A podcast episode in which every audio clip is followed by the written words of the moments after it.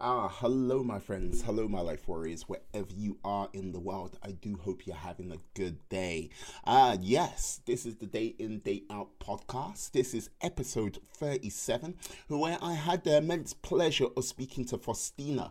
Uh, she is basically uh, the founder of Divas of Color. Uh, she is the chief editor of uh, C Hub uh, magazine as well. Uh, we, well, well, we spoke about many things and basically her journey from Nigeria over to the UK and what she had to basically do to forge and found uh, many of the sort of projects and companies uh, she's founded along the way. Uh, she's a very inspirational lady uh, who has, how can I say, uh, she has pushed herself and kept on going. Uh, her, one of her key role models is Oprah Winfrey. And give her a little bit of time, I'm sure she will be able to catch Oprah one day uh, in the future. So please uh, sit back, enjoy the podcast, uh, let me know how it is, and have a fantastic day. Anyway, have a good one. Peace. Haha. Okay, hello, my friends. Hello, my life warriors, wherever you are in the world. Welcome to the Day In, Day Out podcast. This is episode number 37. And yes, today I am quite privileged to have uh, Faustina uh, and when you, uh, my apologies if I got your last name wrong. Uh, yes, on the podcast today. Woo, uh, this lovely lady, uh, she is a, a founder, co founder, chief uh, editor of uh, the C. Hub magazine. Uh, she founded Divas of Color as well. And yeah, like she did this all from basically starting as a humble nurse, a humble midwife. We salute you as you're one of those heroes from uh, the past. And yes, a guiding light for today. Uh, yeah, please tell the lovely people uh, who you are and how, how are you today? Thank you, Muiwa. It's um it's a pleasure to be here on the show um um day in day out. Yeah. And um yeah, I'm fine. You know, I've been uh, in fact the um the lockdown has really given given me time to you know have um a lot of quiet times, you know, waking up when you want to wake up mm. and mm. going to bed when you want to go to bed and you know time to really stay and reflect now, talking about me, um, yeah, like you said, my name is Faustina Anyanwu. Anyanwu is my um, marriage name. You know, mm-hmm. my middle name is Uche. Uche. Um, yeah, so I, I, I, I studied nursing and midwifery and um, practiced for about five to six years in Nigeria before I got married and came here. In fact, I came here as an adult. So if you see on my LinkedIn profile, you will see where I said um, a first generation immigrant. Mm. So which I'm very proud of. So and um, coming into UK, in fact, before um, way before I came into UK, I never wanted to be a nurse. Oh. I never. It wasn't a passion for me. It wasn't. Um, it wasn't my first. It wasn't my choice at all. Right. Um, yeah, but you know that um, back home, um, oftentimes parents, you know, they have their own dreams and what they want for you. And when your hands are tied and there's nothing you can do, you know, uh, you know that if you don't follow what they say, therefore you have to, you know, find a way to educate yourself. Mm. So um, that was what happened to me. Um, my my parents, you know, were separated, you know, in the uh, I don't know if you have been to Nigeria in the uh, the village African setting and stuff like that. So uh, last time I was in Nigeria, I was a very young young boy uh, just running around. Yes, uh, just having how can I say having an interesting time getting into one or two adventures here and there. But yeah, I haven't been back. I'm going like giving away my age slightly. Oh, most of 1985 or something like that. That was the last time I was in Nigeria. Yeah. Wow, that's a long time. Hey, hey, don't judge me. but you have to go to Nigeria. Nigeria is so vast, so big, and so so many. You know, you know, we we always are drawn to the negative. But Nigeria is really, apart from the security things that are happening now, Nigeria is a place I will always ask anybody to try to visit and see, you know, different vibes, mm. different mm. way people, you know, um, interact and all those kind of things. So, um, like I was saying, um, in my case, so my parents were separated, and my mom was, you know, a teacher. She's uh, retired now. Mm. So at some point, um, sometimes they're not paid for six months, three months, eight months, you know, that kind of thing. So it was a bit of struggle at the time. So then um, my elder brother just finished secondary school was, you know, um, to go to uni. Yeah. Read accounting. Then myself, my mom, you know, I had that that dream of I want to be a psychologist or a media, you know, being in the uh, mass communication and mm. you know that kind of dreams that you know we have. So I was looking at myself being like Oprah and you know all those um, role models you see on CNN at that time and stuff like that. So then I just finished my, you guys call it GCSE here, we call it SSCE. So I just finished my SSE. My results were fantastic and everything. So we are now choosing to go to school. In Nigeria, we take JAMB to go to uni. Mm-hmm. You know, so I was to apply for JAMB. You know, so and nobody was giving me money to apply for the JAMB. And then one morning, my mom came and told me, "You're going to do nothing." I'm like, where I've never in my life thought about nursing as a career path for myself. What is that all about? and that was it. You know, that was it. I had to. I, I, refused to go and get the form and register for that and all that. But then after a time, I had to advise myself, except you don't want to go to school. So I went and picked the form, and that was it. That was how I entered nursing.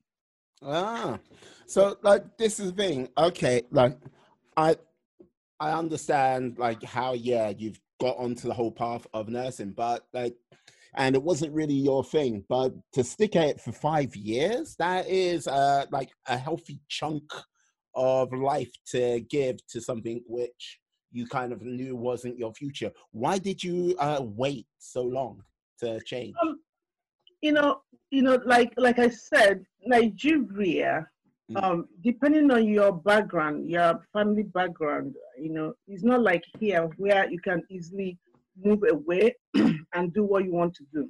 Mm. Now, when I finished nursing, I had to go back to do midwifery. Then, when I finished midwifery, I I wanted to, you know, remember I told my mom is a teacher, and in Nigeria, most oftentimes teachers are not paid, and I'm the first daughter.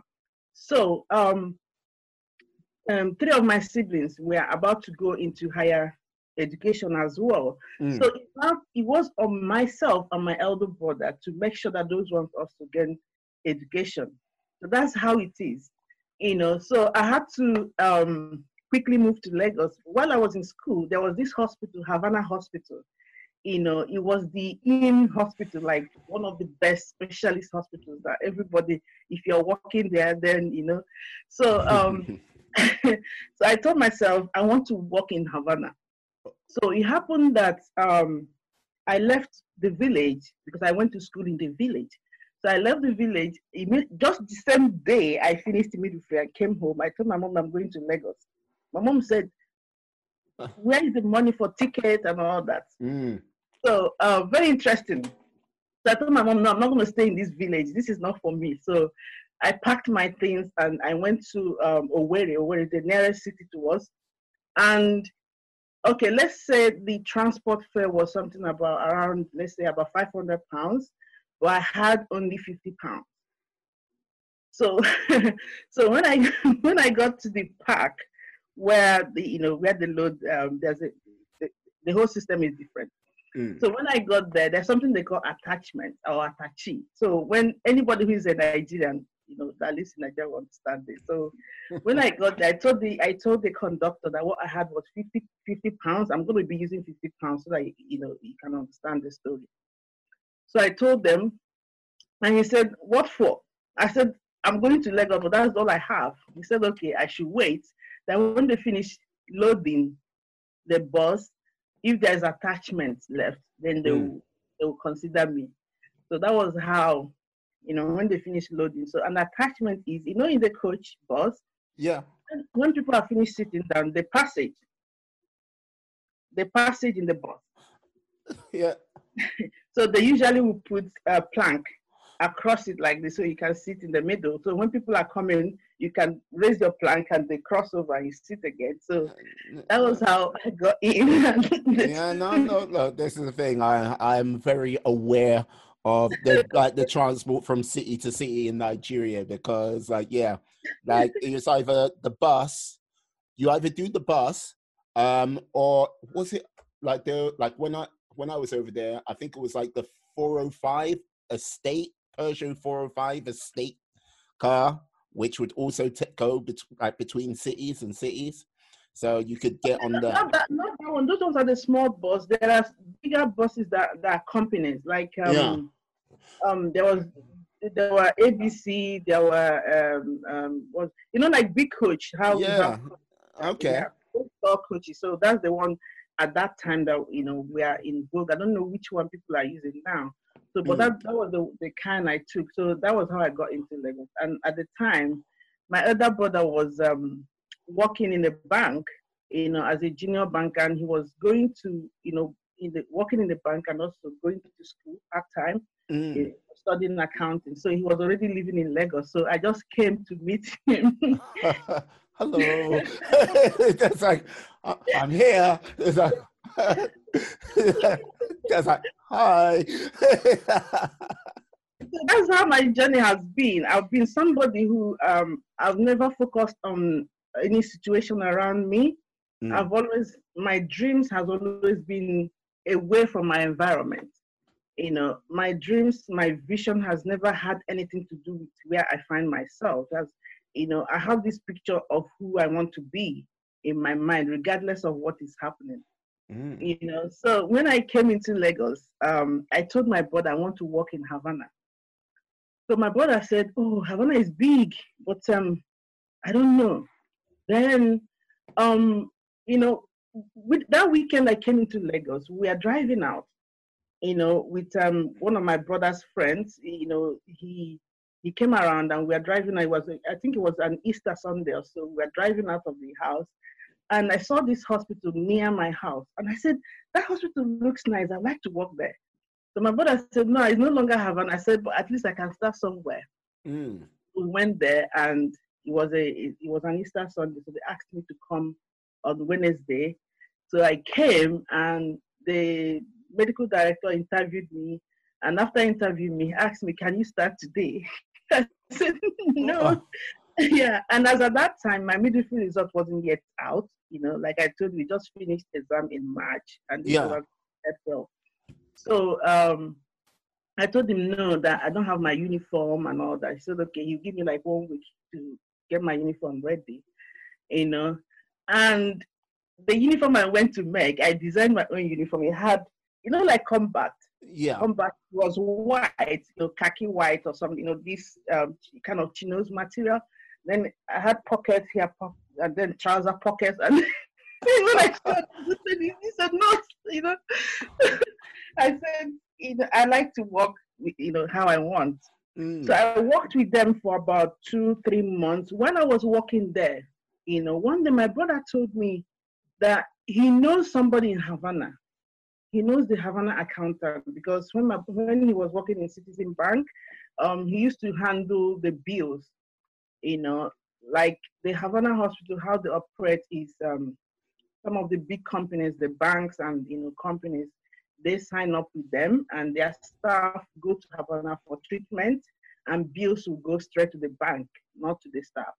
Mm. You get Yeah. now. So my brother was part of the department that handles the external bills. So he was, you know, working directly with the Havana accountant. So he knows the bank. So that was how he now said, okay, go and meet this guy. So I went to meet him and then he was able to inform me when there was vacancy, there was um, opportunity for interviews and all that. And Mm. I went for the interviews and that was how you know I, I I was taken and I started working in Havana. And I must say that Havana is such a place that when you're inside Havana, you don't even know you're in a hospital. Mm-hmm. That is how wonderful the hospital was at that time.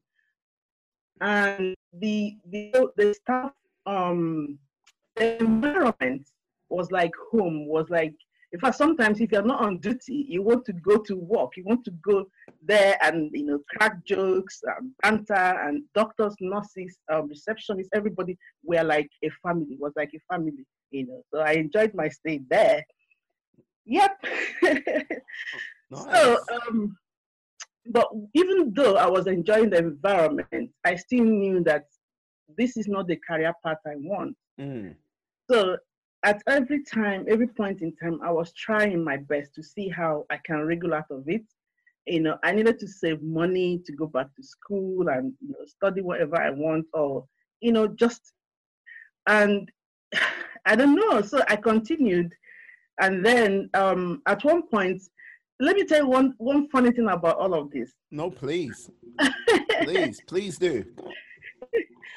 At my desperation, I went and um, got um, um, um, applied for you know going to Nigerian Navy, you know naval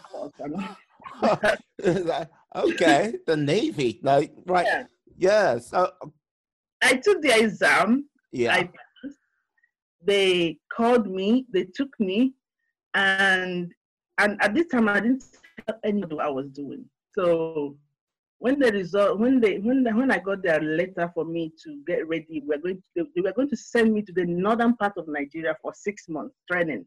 That was when my eyes cleared. I said, "What am, I, what am I getting myself into?" well, like well, put it this way: going from midwife, then like considering the navy, like that would that's quite extreme. I'm not too sure what you would have done in the navy, like like when you were applying, what did what position did you have in mind? Um, it's like you know what they do is um uh, when you go into navy um you know they take people from a different background because yeah. they have different departments isn't it they're going to have like you know hospitals um you know medical departments and stuff like that so but you have to go through the the, the uh, initial training of being in the force in the first place so and I looked at I, look, I looked at myself. One, I'm not somebody from the northern part of Nigeria, and I'm not somebody for that kind of drill for six months. I wasn't all for. Then as I began to think, what is where is this leading me to? What will I be achieving with this? You know, so I just that their acceptance letter, I just folded it back and put it under my bed, and that was it. is that thank you very much, but no thank you. is that, is that... I've been an extreme person. I'm very extreme in, in when I decide to do something. So I left it. Then, you know, I wanted to, you know, uh, go and take JAMB again. Mm. And then, if but if I have to take JAMB and go back to uni full time, that means I have to resign from my work. And then, who is going to fund my school? Three of my siblings are already in uni at that time, and mm. myself and my brother were funding their going to school. So it was going to be a big problem for the whole family, for myself, and um, I don't have the backup for yeah. me to go back to school. So financially, uh, it wasn't possible. Yeah, and may I just ask because there's going to be some people like you said JAMB a couple of times.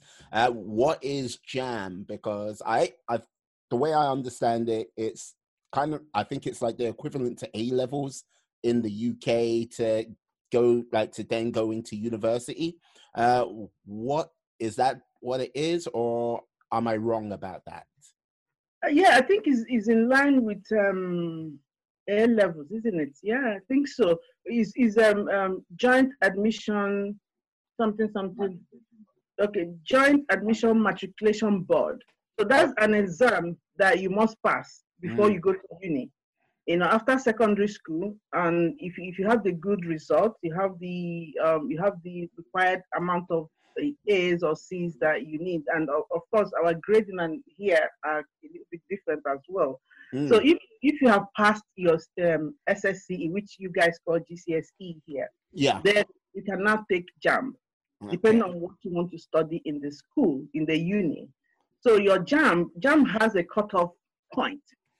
So um, if you don't get up to a particular a set cutoff point for for there's a general cutoff point for the mm-hmm. whole JAMB, then each school will also have their own cutoff point, and each course that you want to read will also have their own cutoff point. So that's how it works.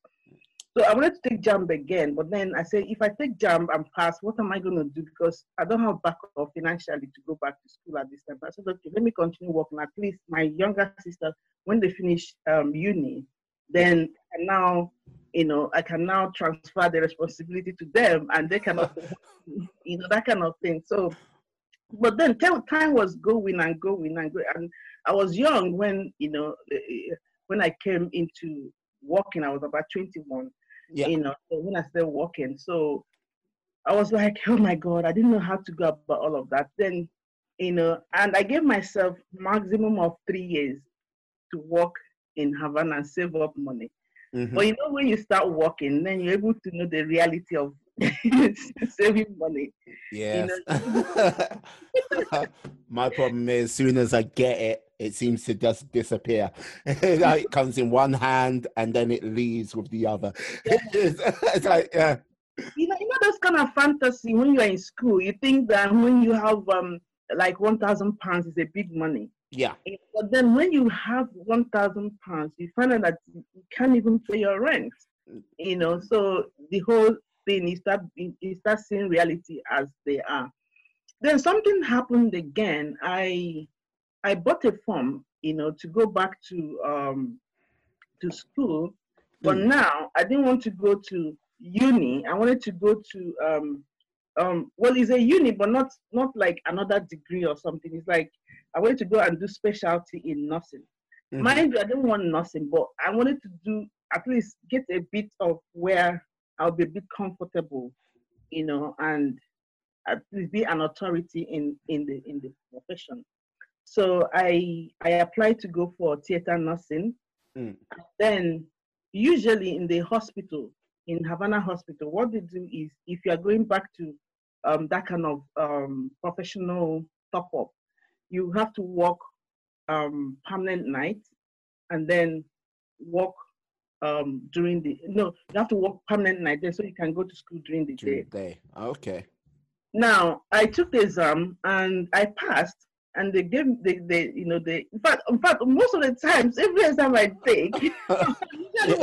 at that time you know so so I wasn't afraid of taking any exam because I knew that yeah. if I prepare for it I'm going to pass so they took me and it was now time to you know um, I informed the hospital and all that so and um, my medical director that time he said no that he's no longer allowing anybody to go to school. I think we had a shortage in staff strength that time. He said, no, if I want to go to school, I will have to resign.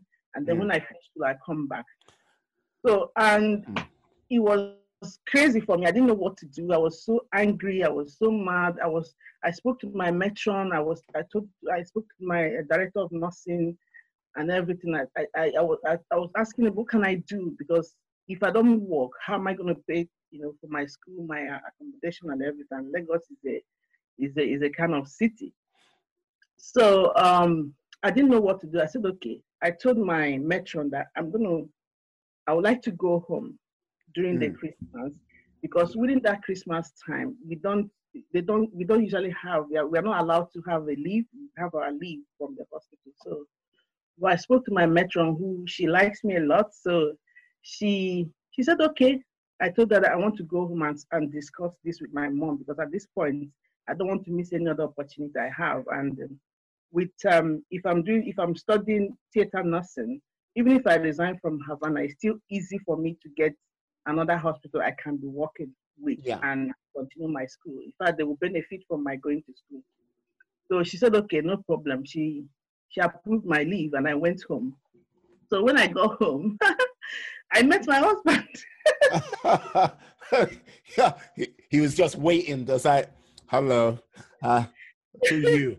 He's like, um, he's just like, just like, hi. like, I don't, like, what are you doing for the next hmm, rest of your life? And he's like, um, yeah, I'm here waiting for Yeah, it's like, hey, waiting for you. you. Like, so, like, wait, so how did you, like, you just went back home, random, like, after all of, like, after the sort of trial and tribulation of, like, going, going back, studying, like, look, me personally, like, there's certain elements of your character which I'm like, going, okay, I can see why you've like I can see how comes the path has formed for you. But yeah, but it seems like life has basically been on your like on your side because yeah, if you didn't if you weren't going back to do this professional qualification I'd like to get counsel for your mother, you never would have met him. Uh, would that right? Would that be right?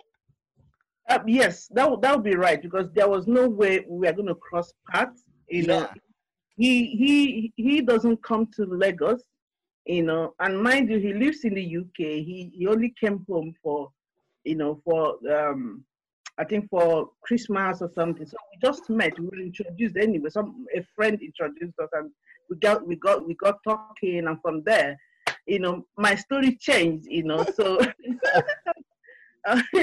so I was getting, uh, uh, you know, I was now, you know, into getting married, you know. So we were now, you know, moving, and then that was how my my what would I call it? My path again changed from there.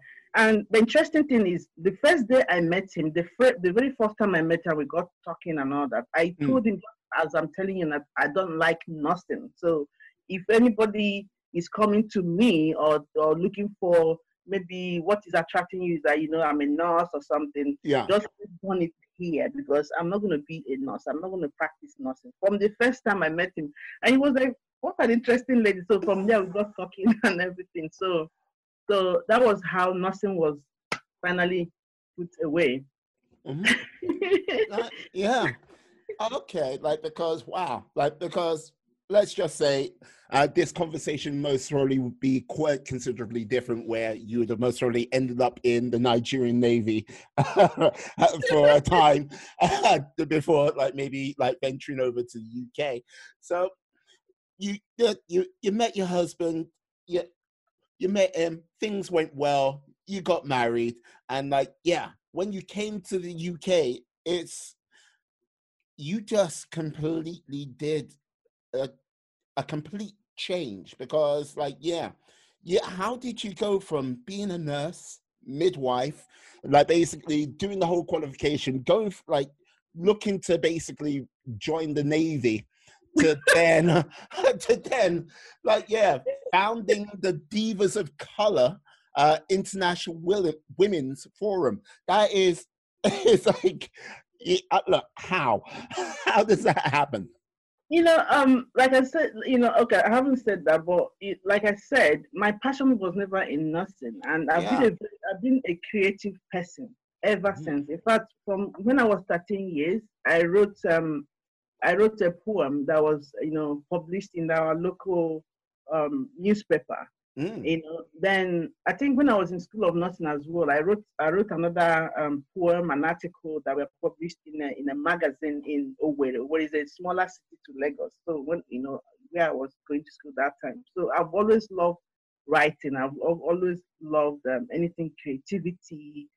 You know, so even when I was in school, both my primary, secondary, School of Nursing, I was athletic. I was representing my school in most uh, sports and all that. So my my I've been a creative person, that kind of thing. So um, so um, and I I've always looked at um Oprah Winfrey and um, mm-hmm. like the kind of things that she. I, I used to call her my mentor from okay. afar.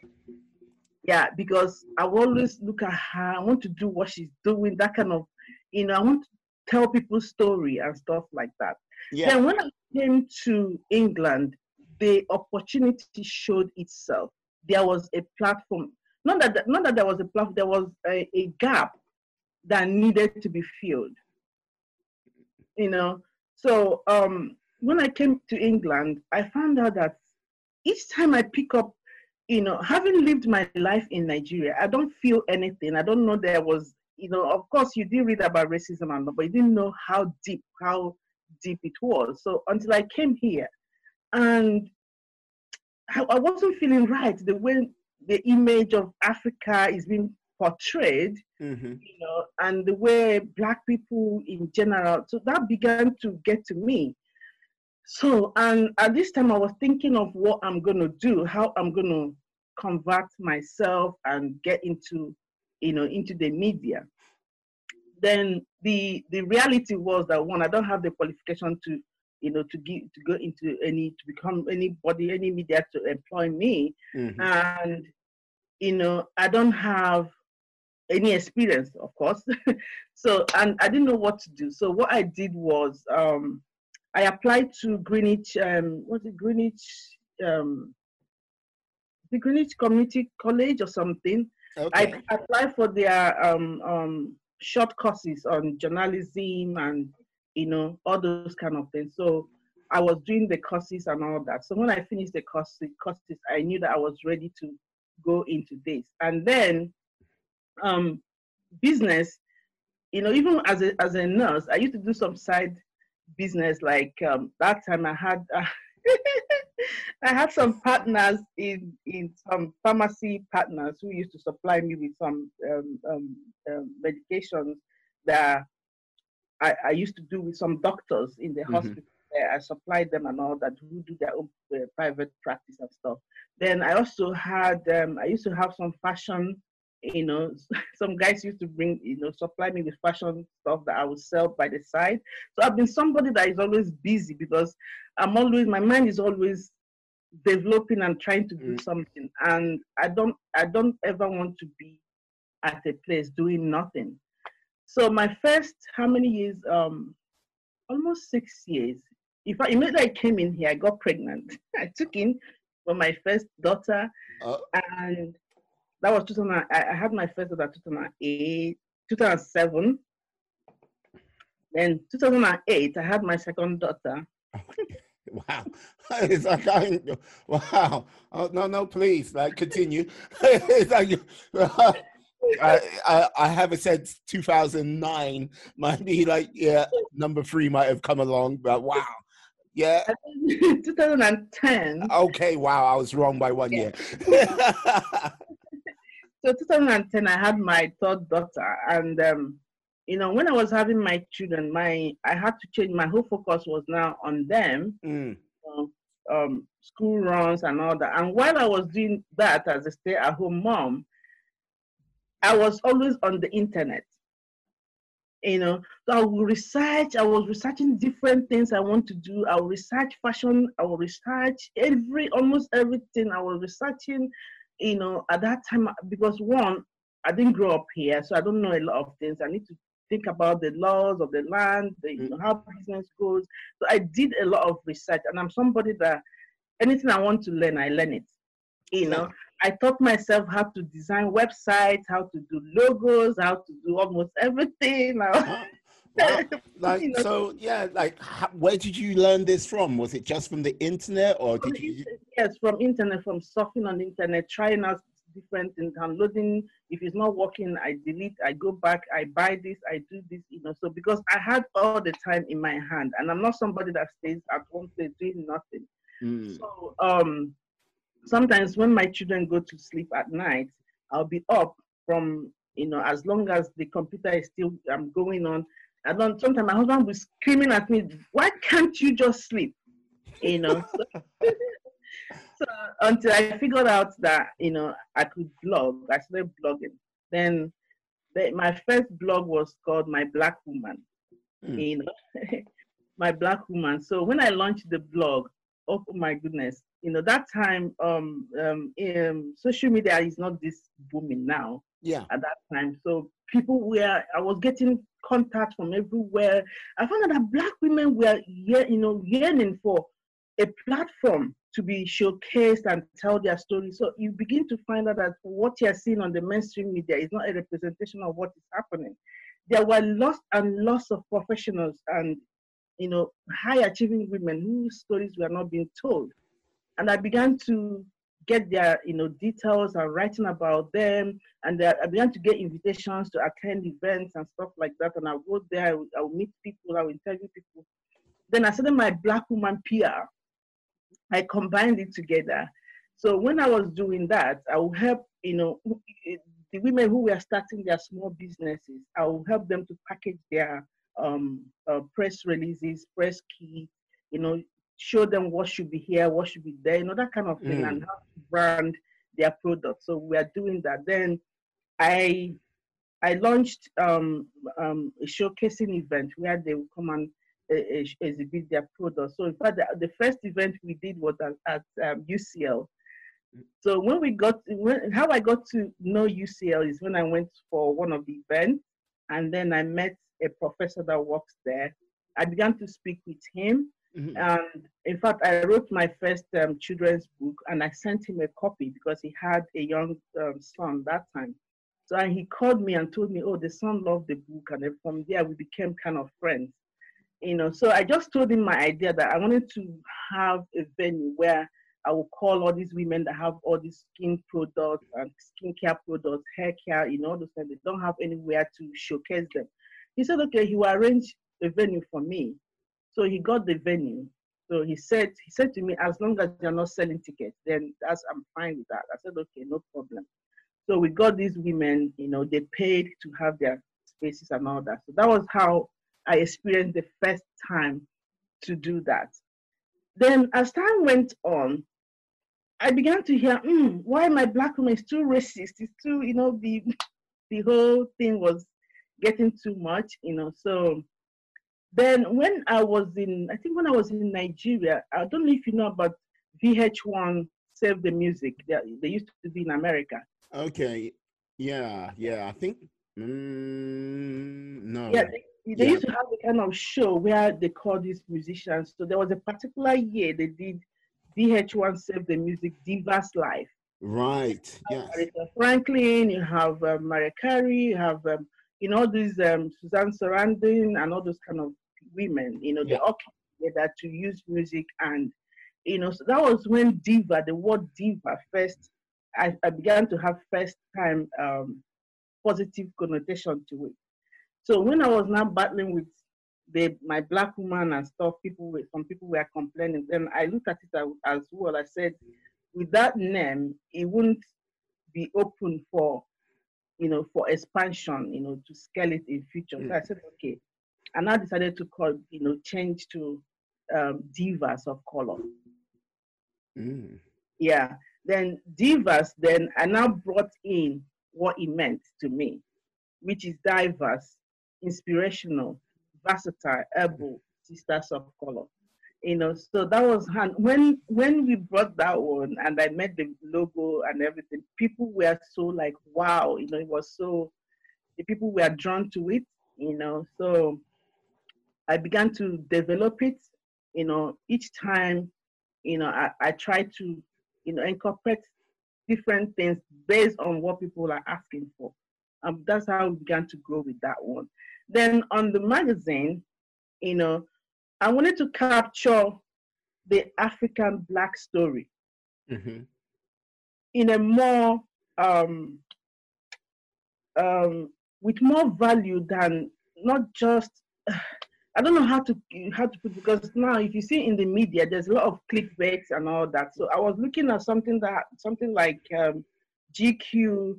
something like um, Entrepreneur Magazine, something like you know that those kind of yeah. So I you're basically trying to change the narrative you typically hear from the media over here, where it just runs like, yeah, this is insert negative headline of this is what's gone on in Africa and this is negative headline of what this person's done in Africa.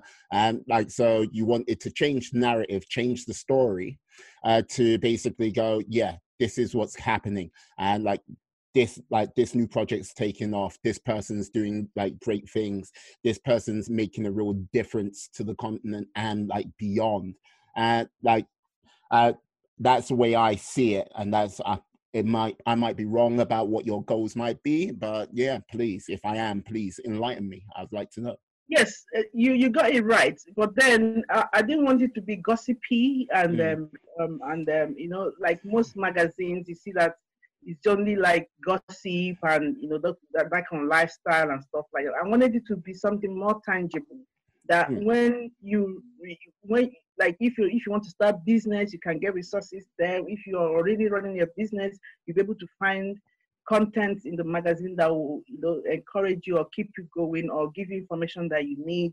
Or if you're a creative person you know as well as you know having telling people stories. So we our aim wasn't um to have you know like these days now you see everybody wants um you know want people to people are only interested in traffic but we are interested in even if it's one person reads it mm. it, it has impact it has value so that was how C Hub magazine was you know you know uh, branded and focused so and we've been doing it we are printing and all that until now when printing you know, is no longer that much re- relevant, and people are not really, you know, into print and all that. So we now went all um, on the website and all that. So mm. we, the content we bring in is something that is uh, timeless and all that. So it's there on its own working. Then, and you know that when you're running a business, regardless of the passion, you know, you want your cash flow without the cash flow, the passion you can't even bring it. So yeah. you have to always be thinking how to scale everything and be able to have the uh, you know cash flow that we need to keep the business going and also be able to pay myself. You know, so, so that was that's how at every point in time we are thinking of how what else can we bring in what can we sell what can, even though it's a passion business what can we be what services are we going to give to be able to make income from what we're doing so we, that's how we opened also the uh, publishing house you know to publish books for independent authors and you know provide uh, publishing um, um, solutions um, um, ISBN, designing, editing, proofreading, you know, those kind of, and actually publishing for people who maybe you know like traditional publishing they're gonna yeah. They, they reject almost everybody so and, uh, so if you believe in your in your work and you think it's something that will sell then you can as well invest in it and get it done by yourself so that's those are the kind of people we target and help them to get their book out there yeah, no, like this is the thing. Like I've got to say, like with regards to your attitude, uh, to regard like to basically going out there and doing it for yourself. It's yeah, I've got to say, very like wow, because look, here's the thing. Uh, when you're when you were over in Nigeria, it would be quite very easy to like go, okay, look at your bank account and go right to like travel for where I am right now to Lagos I don't have the money. Uh, that that is it. Game over. Let me just stop right there. You like you go. You went okay. Yeah. You talk to the driver and like yeah, you you broker a deal to get you to Lagos. You show up. Hello to your brother, and then it was a case of you went to Lagos without having a job set up, and it was just a case of um, many a person would like, go like come to the big city and then like go okay let me find something which might tide me over in the meantime. But you went okay oh that looks like a nice hospital. You took your chance. You had an interview. You get offered the job on that very day but you didn't have your uniform that where you would so you couldn't start work on that day. You then still went looked up the hospital you wanted to go to in the first place, like Havana, and you're like, um, okay, great, like okay, like Nigerian like Nigerian military almost got you, but yeah, by some chance you basically met up with your husband, and then yes, you came over to the UK. But the whole thing is, you came over to the UK, you looked at around because maybe it was a case if you have an outsiders perspective because like uh, you're very proud of being a first generation immigrant into the UK and like yeah we welcome you and we're quite happy to have you uh, but like to look and go right um, there is a hole in the market and not and I can't find that particular thing which I can connect to you come up like you give it a name sorry I may have got the name wrong black like black women my uh, black women my black women and you went okay and you know what I mean. People came back to you, and you listened to the feedback people gave to you. And look, you could have you could have just turned around, went, "Damn you! It's the name it is. Now step off." But, but you went, "Okay, no, you might have a point." You changed it, changed it to Divas of Color, uh, International Women's Forum. Like uh, you know what i mean? It, you basically adapt a change and like yeah you provided the service you longed for in the market where you couldn't see it which i think is like yeah great like a great thing. Indeed. But like but like the whole thing is like i've skipped past like the whole point where you had three kids. Like yeah like like two in quick succession then yeah you decide to have a break for one and then had another and do all this but self-taught quite a lot of this uh, you know what I mean? Like with regards to learning how to design logos, learning how to do websites, learning how to basically get more creative writing onto the whole thing. Um, what man, I've got to ask, what on earth gives you this much drive to do all of this? And like basically, yeah, look, we haven't even touched on C Hub, like the magazine, but yeah, but all of this drive. At, look, being a parent of three that that's look that's enough for some people that is they're done dusted like you know about starting up a forum and like yeah writing a children's book at the same time what what gives you your drive come on now what is that well it's, it's natural with me because um, um most of the times i'm battling there are a lot of ideas in my head and uh. sometimes uh. i have to be like oh uh, you know, be quiet. You know, I've, yeah. I've my mind to be quiet because if I keep going with things that are coming on my head, in my head, I can't, I won't stop. I will look like a mad person. So, so the voices. No, no, no, voices.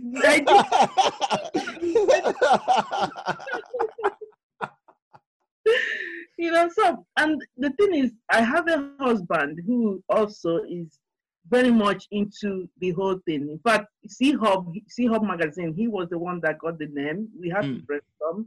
What I wanted, the magazine, I wanted to be initially, I, the name I was going to give to it was still going to be channeled to women.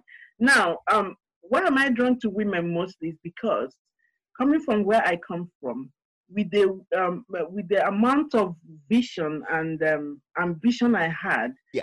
I find that the culture where I'm coming from you know, even till today, still suppressing women. There are certain things you want to do as a woman. Everybody says, mm, don't you know you're a woman? Go and get married, you know. So the focus is on get married, get this instead of on um, what you want to be.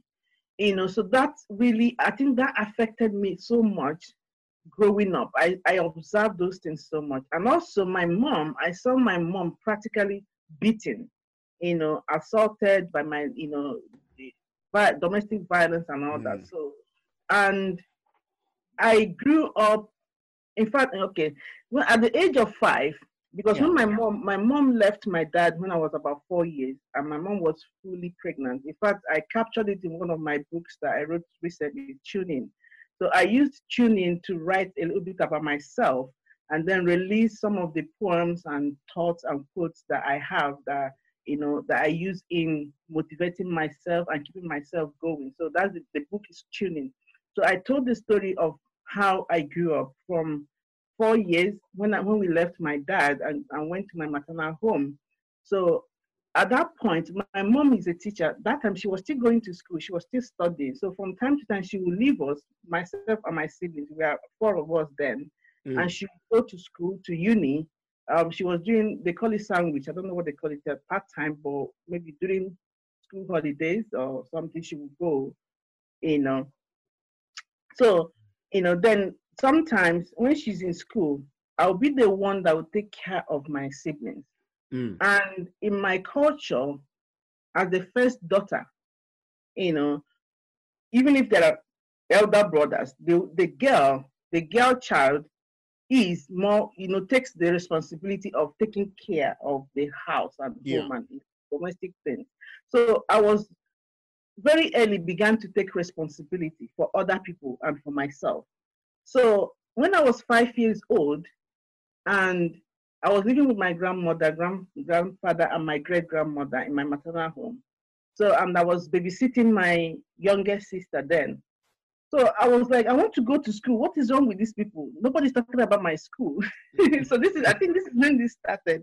So, and we used to go to school with, um, you know, you know, like board. We call it um, uh, slate. Yeah.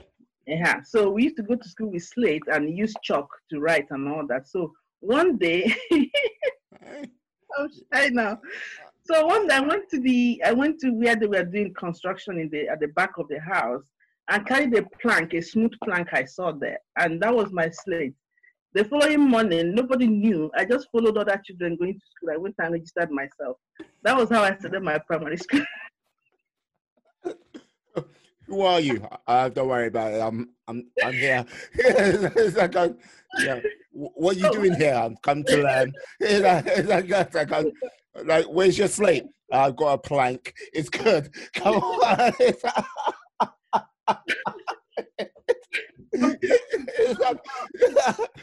you know, that, that, was the first time I, I I began to you know decide what I want to do. So whatever you're talking about, once I'm focused that this is what I want to do on your own.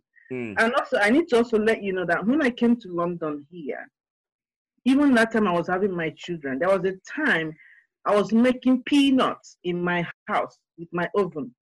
Mm. Yep, yeah. I was I was making peanuts.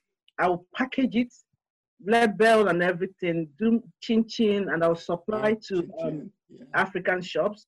So initially, when I started it, I didn't even know what I was doing. So, but when I did the packaging and everything, I designed the uh, what what name did I call it that time? You know, so I packaged it and took it to um, to the nearest shop to me, and the man said, "Okay, let's try." So I gave them, I think I gave them about fifty wraps of the uh, peanuts, mm. And I left. The following day, they called me. It's finished. I should bring more, and I wasn't prepared. I had children all over me. no, yes, uh, no doubt. Half of the peanuts you bought, like the kids were like, "Thank you." Just like, I, no, I got to sell those. But oh my lord, yeah. So I told my husband, I said, "Oh my god, it's like people like it." So my husband said, okay, he's going to support me. So he went and bought more raw peanuts and all that. And mm. I tried to make more. Then, you know, my phone number was there. The next thing I heard was people were calling me. You know, I live in Woolwich area, uh, Plumstead. Yeah. And people were calling me in New Cross Road to come and it became so stressful. I said, oh my goodness, what's this? you know, so um, he was giving me money that time, but it was stressful. It was it was making our house dirty with the children and everything, and I needed to focus on the real business I want to do. That was just to you know support myself and keep myself busy. But then mm. it began to people began to call me everywhere, you know. So sometimes you need to run to about four shops and you know do supplies. In in New Cross Road, we got four. We I had four shops there. In okay. I had about three or four shops and in um, um, Charlton, you know, just like yeah. people calling me, I said, I can't, I cannot, I cannot meet up. Forget about it. you know, I decided to. Then when the um, Divas of Color and C Hub began to pick up, I, I just stopped it. I said no. Mm. Then my children were beginning to go to school. I need to focus on their education as well. So I stopped the side distractions from the peanuts. You know, even though it was giving me quick real cash. So I stopped that one. okay. And like with Divas of Color, um, how many events have you like uh, run um, before the lockdown? How many events did you do? Okay, we do. Um, what we do is that we do the um, our our flagship event is the festival, which we do every March. You know, and our event was supposed to be on the 28th of March. Mm. So when the government were still dribbling and not sure what they want to do and all that, I already cancelled my event. I said, no, I've, you know, with my knowledge of nursing and infectious diseases and all that, I said, this thing is not going to last for, you know, weeks and end. You know, so around February, you know, towards the end of February, we decided to cancel and shift the event. We shifted it to July, 11th July. Okay. But, but now looking at it again, it's not going to happen this July. So Mm. usually we have we have our festival, and the festival um, uh, encompasses awards, trade show, conference, Mm. and um, fashion show. You know, we have people from everywhere, ev- from US, from Zimbabwe, from um, um, South Africa, Ghana, Nigeria. You know, in fact, last one we had people from Sri Lanka and Mm. Pakistan. You know, so and this year we even had more people coming from different. Fact, this year we we collaborated with a lot of Nigeria um, um, celebrities, movie, you know, Nollywood celebrities. About five ladies we are going to come. They're already ambassadors for this year's uh, mental health um, um, campaign because each year we have a particular cause we want to promote with it. So the the the the, the tagline was "Mind Your Mind." Mhm. you know. So and um, after the what's it called? After the festival, we usually have our professional, uh, professional uh, that's career and business conference in July. That's when we usually have that one as well. We have we also have speakers from every background, from every even men and every so. And I also I always tell people, see, Divas of Color is just a brand Yeah. yes, our target is women, but it's not exclusively women. So if there's something we are discussing that you that men think, you know, we are not uh, we are not sexist, you can come, you know. So Thank you very much. so we do have men who also come for especially the career and uh, business conference we usually have in in July. By now we're supposed to be preparing for that one, but because of the lockdown we won't. And then we do have um, from time to time we have webinars, we have um, free um, you know meetings and all that. And now the one we're working on now heavily is to you know um, launch the membership you know we've been doing the survey and listening to what people want and you know gathering um, data on the services and the content they want to things they want to access from the resources they want from the membership. So that's where we are now developing that one. Because um like some of our uh, international network women like yesterday on our and i i launched the podcast as well in her words for Diva of i launched it um I think two weeks ago. So yesterday, yeah, yesterday I was speaking to one of um one of the ladies. She was supposed to win award this year. In fact, she I think she won a few years ago, and she was supposed to also win award this March. Yeah. She's from um, India. She's an architect. So we I, I spoke to her yesterday on the um podcast, Divas of Color podcast. Then what else? Um, yeah. So and so many other things in the pipeline that you know, now that we have time to sit down and think, I'm hoping that as soon as the lockdown eases out, we are going to have other things to be I, going in. I'm sure you will. I'm sure you will. Like, wow. Like, uh, with regards to the membership, like, um, I, I don't know how many people you've got in your community right now, but it, I take it, it's one of those things where you're at, like, you're having to adapt and adjust right now with doing the webinars, uh, basically doing the membership and like launching your podcast uh, only two weeks ago. Uh, you said it was the Divas of Color podcast, right? Yeah. Uh, and like this is the thing, bringing on like uh, guests uh, like from India, uh, basically, and I can only imagine this is on, like the, just the start of things. Uh, yeah. It, for the things to come. podcast, for the podcast, podcast is so easy because um, we have we have a catalog of women who are doing ACD. You remember that since the Divas of Color was officially launched as it is now Mm, from 2014. So that from 2014, we've had hundreds of women who have you know won awards, who have attended events, who are in our newsletters, who receive newsletters. So that's why we wanted to create the membership formally, so that we can now have a controlled community who are you know always interacting. So we have these women who are professionals. For, just name any profession, we have women you know in it. We have nurses, doctors, architects, you know, professors from different and business women who have their own businesses, who have established, you know, big, you know, brands that are, thriving and stuff like that from different parts of the world. So it's just our own, the difference of color is there to just, you know, make sure that these women, people are hearing about them and th- their voices are being heard, you know. And in, was it 2000 and, 2017 or 18, when we first launched the Mind Your Mind campaign, mm. you know, that's the mental health awareness. So we had um, um, um, Baroness, was it? Um, um, ah, what's her name again? Um, is it Baroness or something?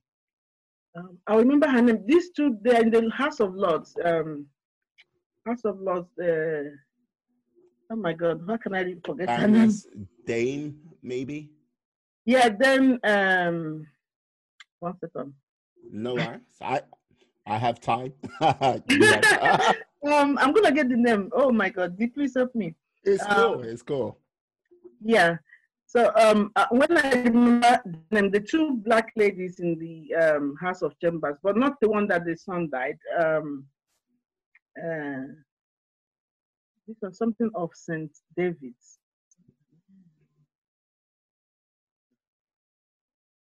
You know, so um, but uh, one of them, one of these ladies, she was able to arrange for us to have one of the campaign events in the House of Lords.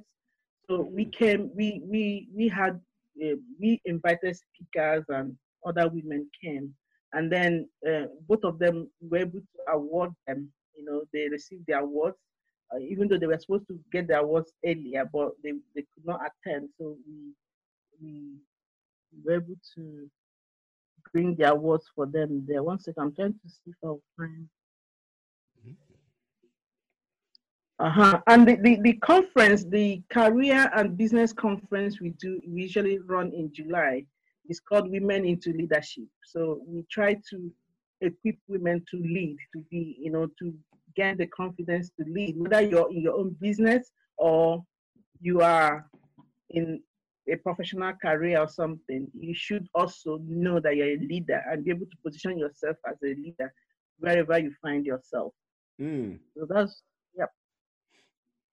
Like with like with regards to yourself as a I would say as a lady, as a leader yourself, uh, I, I know you've like most probably ran into some sort of like difficulties over your time.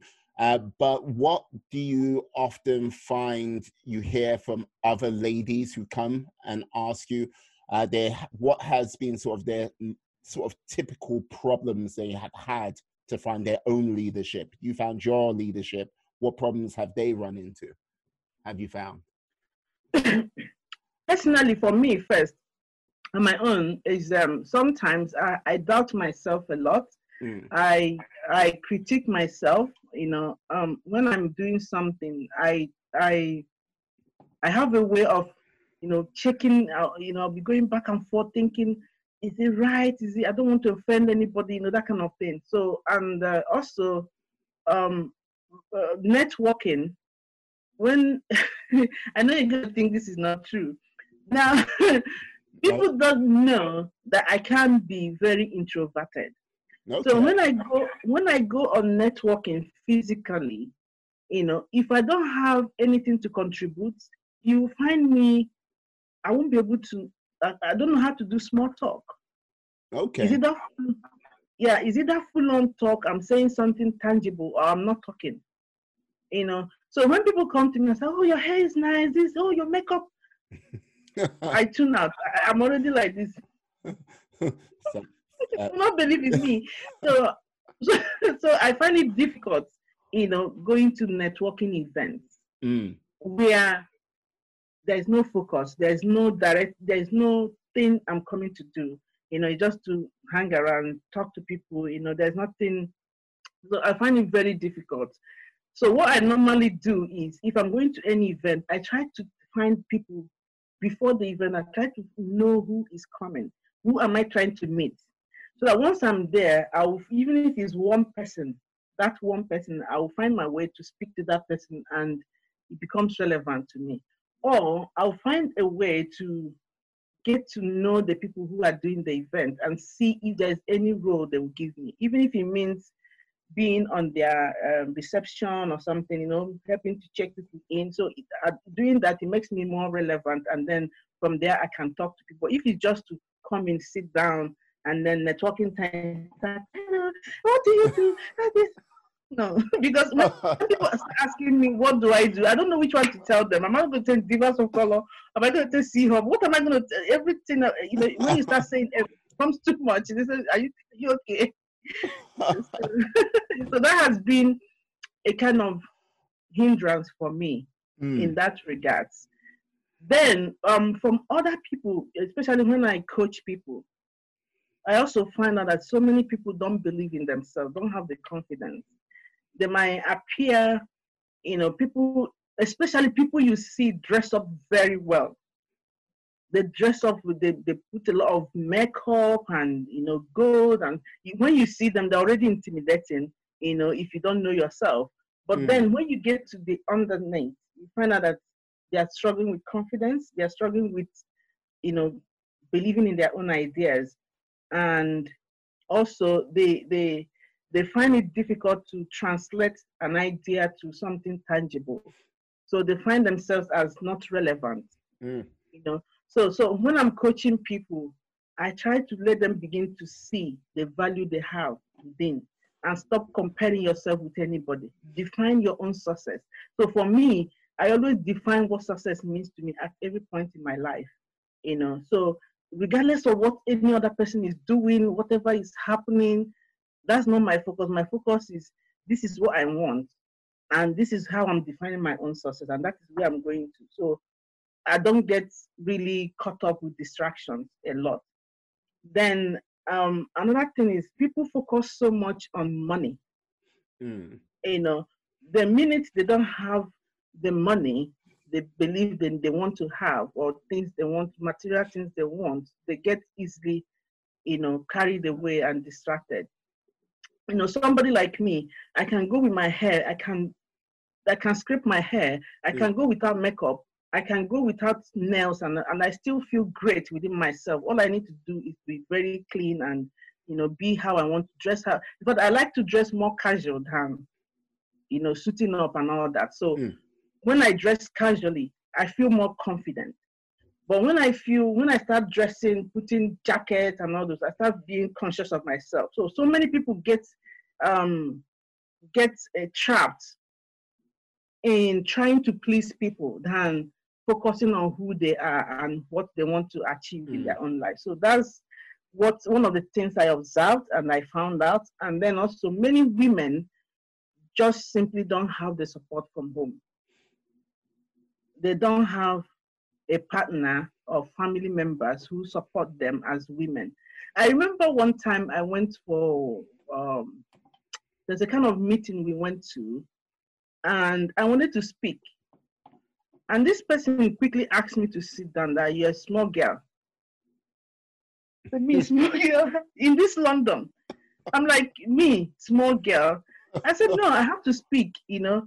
So many people, you know, that our especially if if it's people from our culture, mm-hmm. you know, from home, they know you from home. It's difficult to for you to bring up yourself and be that leader. They still see you from the point of cultural position and all those kind of things. So many women are struggling with that and trying to overcome all those challenges. Yeah, no. Um, yeah, I think it's a case of I the way I see many a person out there.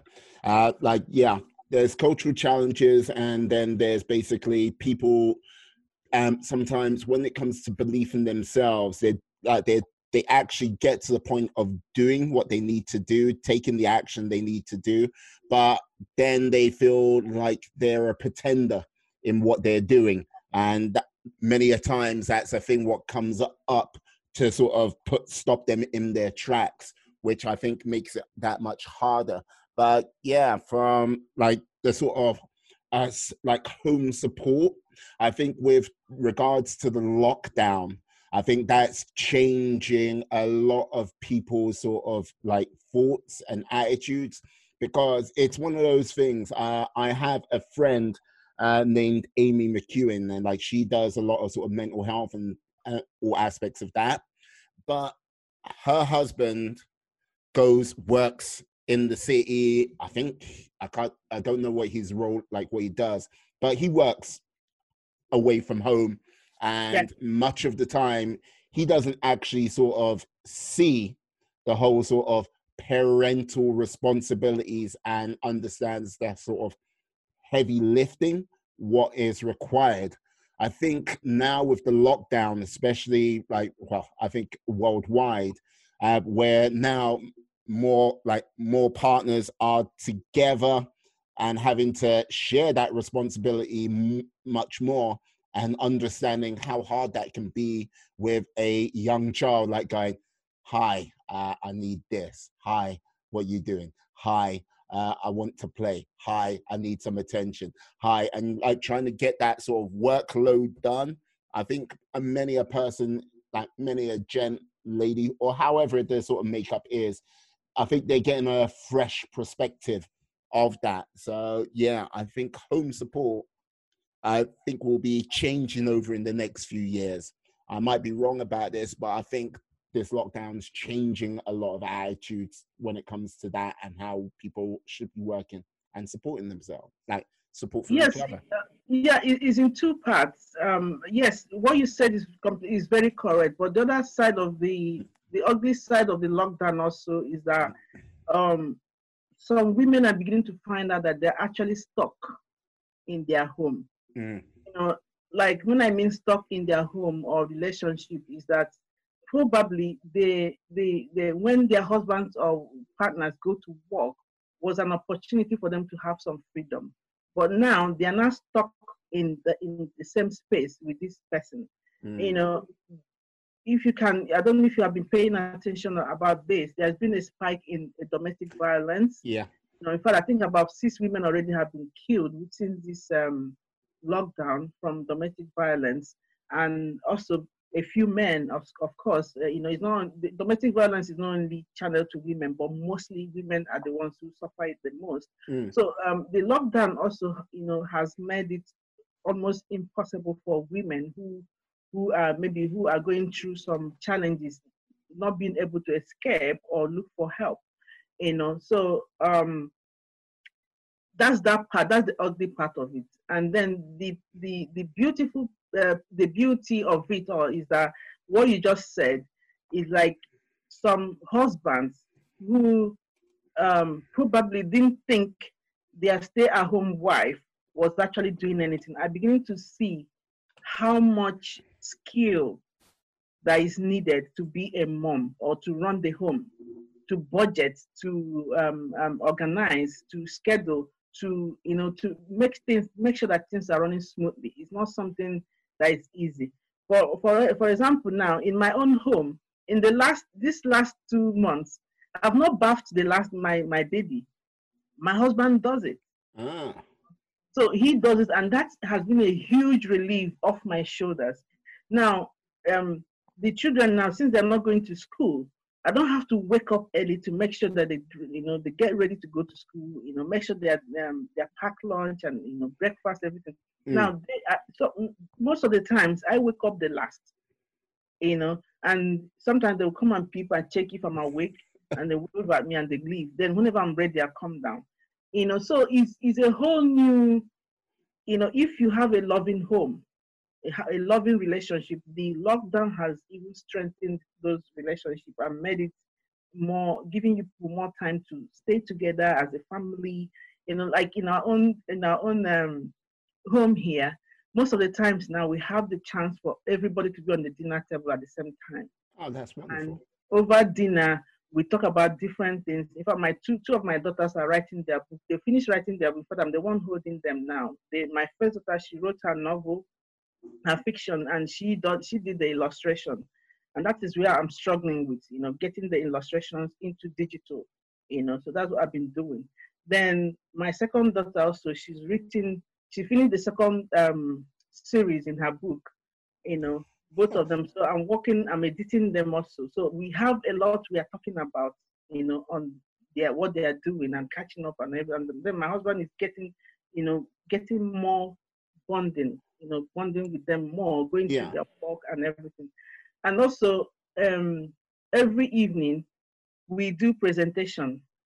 You know, the whole family do we do we all do presentation. So you you decide what you want to present, whether you want to read a chapter from your book or a page or a paragraph, or you want to tell us what you did through throughout the day. So what it does is it makes the girls so during the day they are thinking, what am I going to present? So giving them responsibility to be able to think, you know, beyond just playing and being bored. Mm. So they're always they- they're always channeled into thinking, what am I going to present? Oh, last last night I didn't present. My presentation was not that good. What am I going to, you know, to try to outshine the other person? So, and when you do your presentation, after the presentation, you're going to ask questions. You have to bring out questions from your presentation and ask us, and we'll be answering the questions. So, if you're not able to bring up questions, that means you didn't understand what you are talking about. Then, and if you ask us questions and we couldn't answer it, that means we didn't listen. Mm. So it forces everybody to pay attention and focus on the on the presentation. Like I know if I come around your household, like yeah, come around for dinner. Oh, great, no worries. Uh, you have your presentation ready. What? Is that- is that- I heard just like, uh, no, no, like yeah. I'm look, but they say when you just said about presentation, I was like, okay, fine, presentation. But uh, yeah, like, but you can't mess. It's not. You can like, hey, well, this is what I did today. Thank you. No, you've got that. You got. It's like you got to go deep. You have to go deep. Yes, like you have to start from when I woke up. If you want to say what you did during the day, you're gonna say, and first of all, you have to introduce yourself. Mm. We are teaching them to introduce your, themselves. Like now, my daughter, when she comes and she says her name, she says her age, where she goes to school, and then she says she could say she's a writer or she has written her she's a she's a first time um, um, um, uh, author or whatever. You know, depending, and also she's an illustrator. She has to say those things so that it's, it's stuck in her, and she knows that see, I have something to do. Then, you know, for us, for me, before I, I I used to be like I don't like to I don't like too much titles. I don't like to go with titles. Mm. So but now I'm getting used to saying I'm the CEO. You know that kind of thing. So eh, oh, CEO. Yeah, yeah, yeah. No, but like this is the thing. You're instilling this in like your children at a very young age. Look, put it this way. Look, um, when like I'm listening to you when you're like going, yeah, both my children, like both my children, uh, yeah, they're working on their book. Um, like I'm sitting here like going, wow, I've got a podcast and I go out. I feel really lazy at this present time. it's like just like, mm, just like going, yeah, like don't want, I don't want to meet your children. Just like go, so uh, just like, I finished my I finished my first book. What have you done? Well, I've I've, I've got a podcast, and you're just like, mm, that's very nice. But like, I, see what see what I tell people. Um, I, I tell people not to don't feel that way. You know, yeah. don't feel that way because you have to go by your, with your own pace. Like now, um, some of the things I do is my recreation. yeah, Like you, you, you might find it hard getting me to go for, let's say, um, okay, for example, there was one time a, a lady invited me to come for it's a pajamas party. Oh yeah, I said, drama party, yeah, yeah, I was like, what are we gonna be? That just wear my PJ and come over and what next? You know that kind of things. They don't. eh, They don't. I don't see them. I don't see myself doing it. Mm. So instead of doing that thing, I do. I focus on like since morning. I've been on the computer. In fact, since yesterday, I was on the on this Divas of Color website. There was a particular um, software or whatever I wanted to um, install, and it wasn't working. And each time I think it's done, you know, because there were two people who wanted to, you know, who already wanted to purchase the uh, membership, and I Mm. keep seeing it pending. And then I go back to PayPal, you know, there, there's no commission. So I'm trying to find out the technical thing that was happening.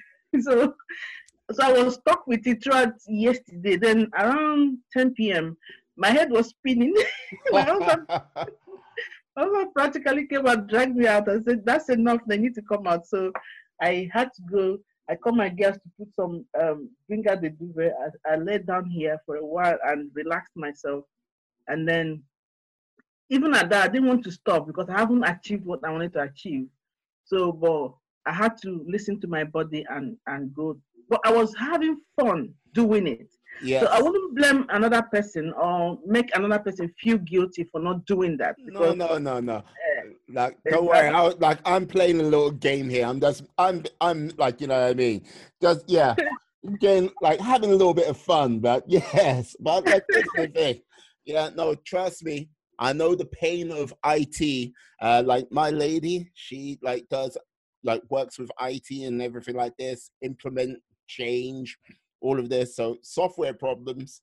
Yeah, trust me. Like anytime you try to install anything with IT, it like they go, oh yeah, it you just do you just do this and you just do this and it should work. No, that's a lie. You, It's a lie. it's like I was actually working on I was watching, working on the website uh, last week. mm, All of a sudden, I, I locked myself out. I couldn't get into the back end of my website. I was going mad. I said, "Oh, oh my goodness, what did I just do now?" You know. So I had to contact my um, eh, my what's it called? My service Uh, provider. yeah, my service provider. Then they had to now help me, and they, they were able to pick up the something I installed that changed the whole system. They, they were able to pick it, and they told me what it was and asked me what do I need it for. I said I don't really need it. They deleted it from there. Then I was able to go in again. So it's it's, it's crazy. Anytime I go on the website to do any work, forget that day. yes, I go. Yeah, just like, hey, like husband comes in. Ah, uh, how you doing? How? Yeah, you okay? You just look at him like, I'm still working on it. Leave me alone. Okay, bye bye. just like, oh, kids, don't go in there. No, no, no. Mommy's busy right now. Leave her be. no. but it's fun you know it's very fun is um the the the the one of the good things about life is once you find what you like what Mhm. gives you happiness what gives you the fulfillment you find that your life is almost complete you know you know like in my house books you know writings and that's the kind of thing that you'll be hearing about and in fact like now when my children are watching tv or playing games they're already carving out characters from what they are watching. They you see them, oh Daniel, um, do you see what he did? That that would fit this character. They got the name of the character in the book. Mm. They said, hmm, they start trying to think about it and say how you're gonna okay, mm-hmm. You know, that that's the kind of conversation you always say. Sometimes I say, hey, so what is it again? I say, mommy, no, don't worry. you know, they will they will pick me in my zone, parents zone me, you know. So it's um so it's very important for people, you know, to find first of all what gives them fulfillment. Mm. And then from that, you can start learning how to offer it as a service and earn money from it. You know, because when you are doing something and you don't like it, even the money you're getting, you will find yourself, you won't have happiness. You keep on, you find that is why people keep on acquiring things that they don't necessarily need. And at Yeah. the end of the day, they find your you know there are some people who work who have jobs that earn a lot of money at the end of the day they are still broke Mm. because they keep on piling and piling things trying to fill that gap trying to get that satisfaction but at the end of the day once you use that thing once or twice you dump it you don't want that one you're bored of it you buy another one and Yeah. still don't find the happiness but if you're doing something that gives you joy gives you happiness and if you are lucky your entire family are you know, are into similar things or understand how to leave people to live their own lives, then you are in heaven. I'm liking that. I'm really, I'm really liking that. Like, so with regards to yourself and and with your enterprises, like, um, like, what do you see yourself for the? Like, you've talked about the membership and everything like this, but what is one of the things you want to do, say, in the next, say, three years or five years? Okay.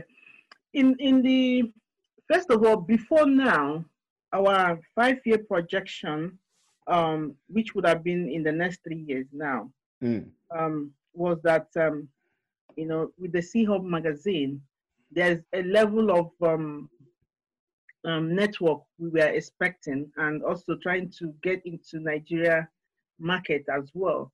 But um, I had my baby in, in 2018, and then last year, my husband had um, brain surgery. Oh. So yeah, these two events really, you know, was a big challenge for the family in general and affected us. In, in fact, that we're able to do the event, you know, and mind you, C-Hub Magazine has creativity awards that mm. creativity arts awards we do every November. So we just managed to do those events. We couldn't market them. We couldn't. We just managed to do it, and we spent a lot of money hosting all the events we hosted 2018 and 2019. So that ate deep into our finances. So it's, it's like this year we wanted to start again, and then boom, the, the lockdown. yeah. yeah. Ah, corona, corona, corona, corona. Yeah. yes. Yeah. So, but the the good thing is that we still have the the zeal, the spirit is still there. Our network, we have a network of um, um, people who who get our back as well, who trust in what we can do. And aside from the organization, the, the company, businesses, and services, I have things that I do in my own kind of leisure. Like I do YouTube, I do um, ordinary, I do interview people, and then when I have some ideas, I go on Facebook Live and all that. So in that way, we those those things I do also drag people in. So our focus now is to one, the divas of color, to establish the membership and be able to have, you know, we have our target number we want to achieve at least in the first one year. Mm. And then um, the C-Hub magazine, we want to also increase, um, to 2018, we redesigned it, you know, so probably the next thing we're going to be doing now is to make it into app or something so people can download it so that we'll be able to measure who has it, then you know, um, and to make sure that we are we, are, we keep going, you know. Mm. So and also be able to have be able to employ the kind of writers we want for C-Hub, you know. Um, at the moment, we work mostly with uh, freelancers, and you know, we have just a few permanent um, writers and stuff like that. So we want to have a kind of family of okay, this is our staff strength. This is yeah. people working for us. That kind of so that we can always bounce ideas with our staff and be able to be in control of what we're doing. So that's where we're heading to now. Okay. Yeah. Liking it. Liking it. Look, yes. Um yeah. Okay, and also this year we, um, we've been able to achieve um, um, partnership with our publishing, book publishing, so that any book that we publish before, when we publish book, you can only find it within UK. Yeah. but now we cannot. We are not going global, so that people can buy whatever book we publish any part of the world. So we've, we've, we've, we've, uh, we've been able to achieve a partnership that enables us to do that, and also Google have also accepted us as a publishing partner, so that our books are also in Google Play and uh, Google Books. You know, so these are some of the things we have achieved achieved this year no, I'm loving that. I'm loving that a lot. Like, yes, um, I'm definitely going to have to give uh, a the. I was speaking to Jane on the podcast, who like uh, also from Nigeria. Uh, oh wait, let me just see. Oh, um, Jane. Uh, uh, basically, what I'm going to do, I'm going to send you uh, her like details to you, uh, so you can have her on as a guest on the podcast. I think you'll be able to get a lot of value uh, from. Uh, well, provide a lot of value for each other. Uh, yeah. very inspirational lady like yourself. Uh, like I've got to say, yeah, definitely a go getter pushing forward. Um, I'm like I'm loving the way you are pushing the bound, like you push the boundaries for yourself. Uh, basically, yeah, um, fighting against the odds. Well, I would say finding ways to get things done when the solution is not clear. Uh, so I've got to say, you have been a joy and an inspiration uh, with regards to that. And look, uh, no worries. Uh, anything I can do to basically provide help and support, I'm very happy to do it. And like, I'm very happy you're on the podcast today. It like I've got to simply say, yeah. Um, where like I'm going to use this myself as motivation to when the days where I feel, oh, I can't do this or I feel like slacking off there. Look, uh yeah, I like if I needed to travel to a place and yes, ah, I can travel here. I can do this. I can push myself that little bit harder. Uh, yeah. Um, may I ask if you can tell people where they can find you in the world, like yeah, on social media, everything like that, that would be great. I'll put stuff down in the description. Uh, if you could do that, that would be fantastic. Where can they find you? Um, if you um in fact, every social media, not every social media, many social media, LinkedIn, Twitter, Facebook, and Instagram.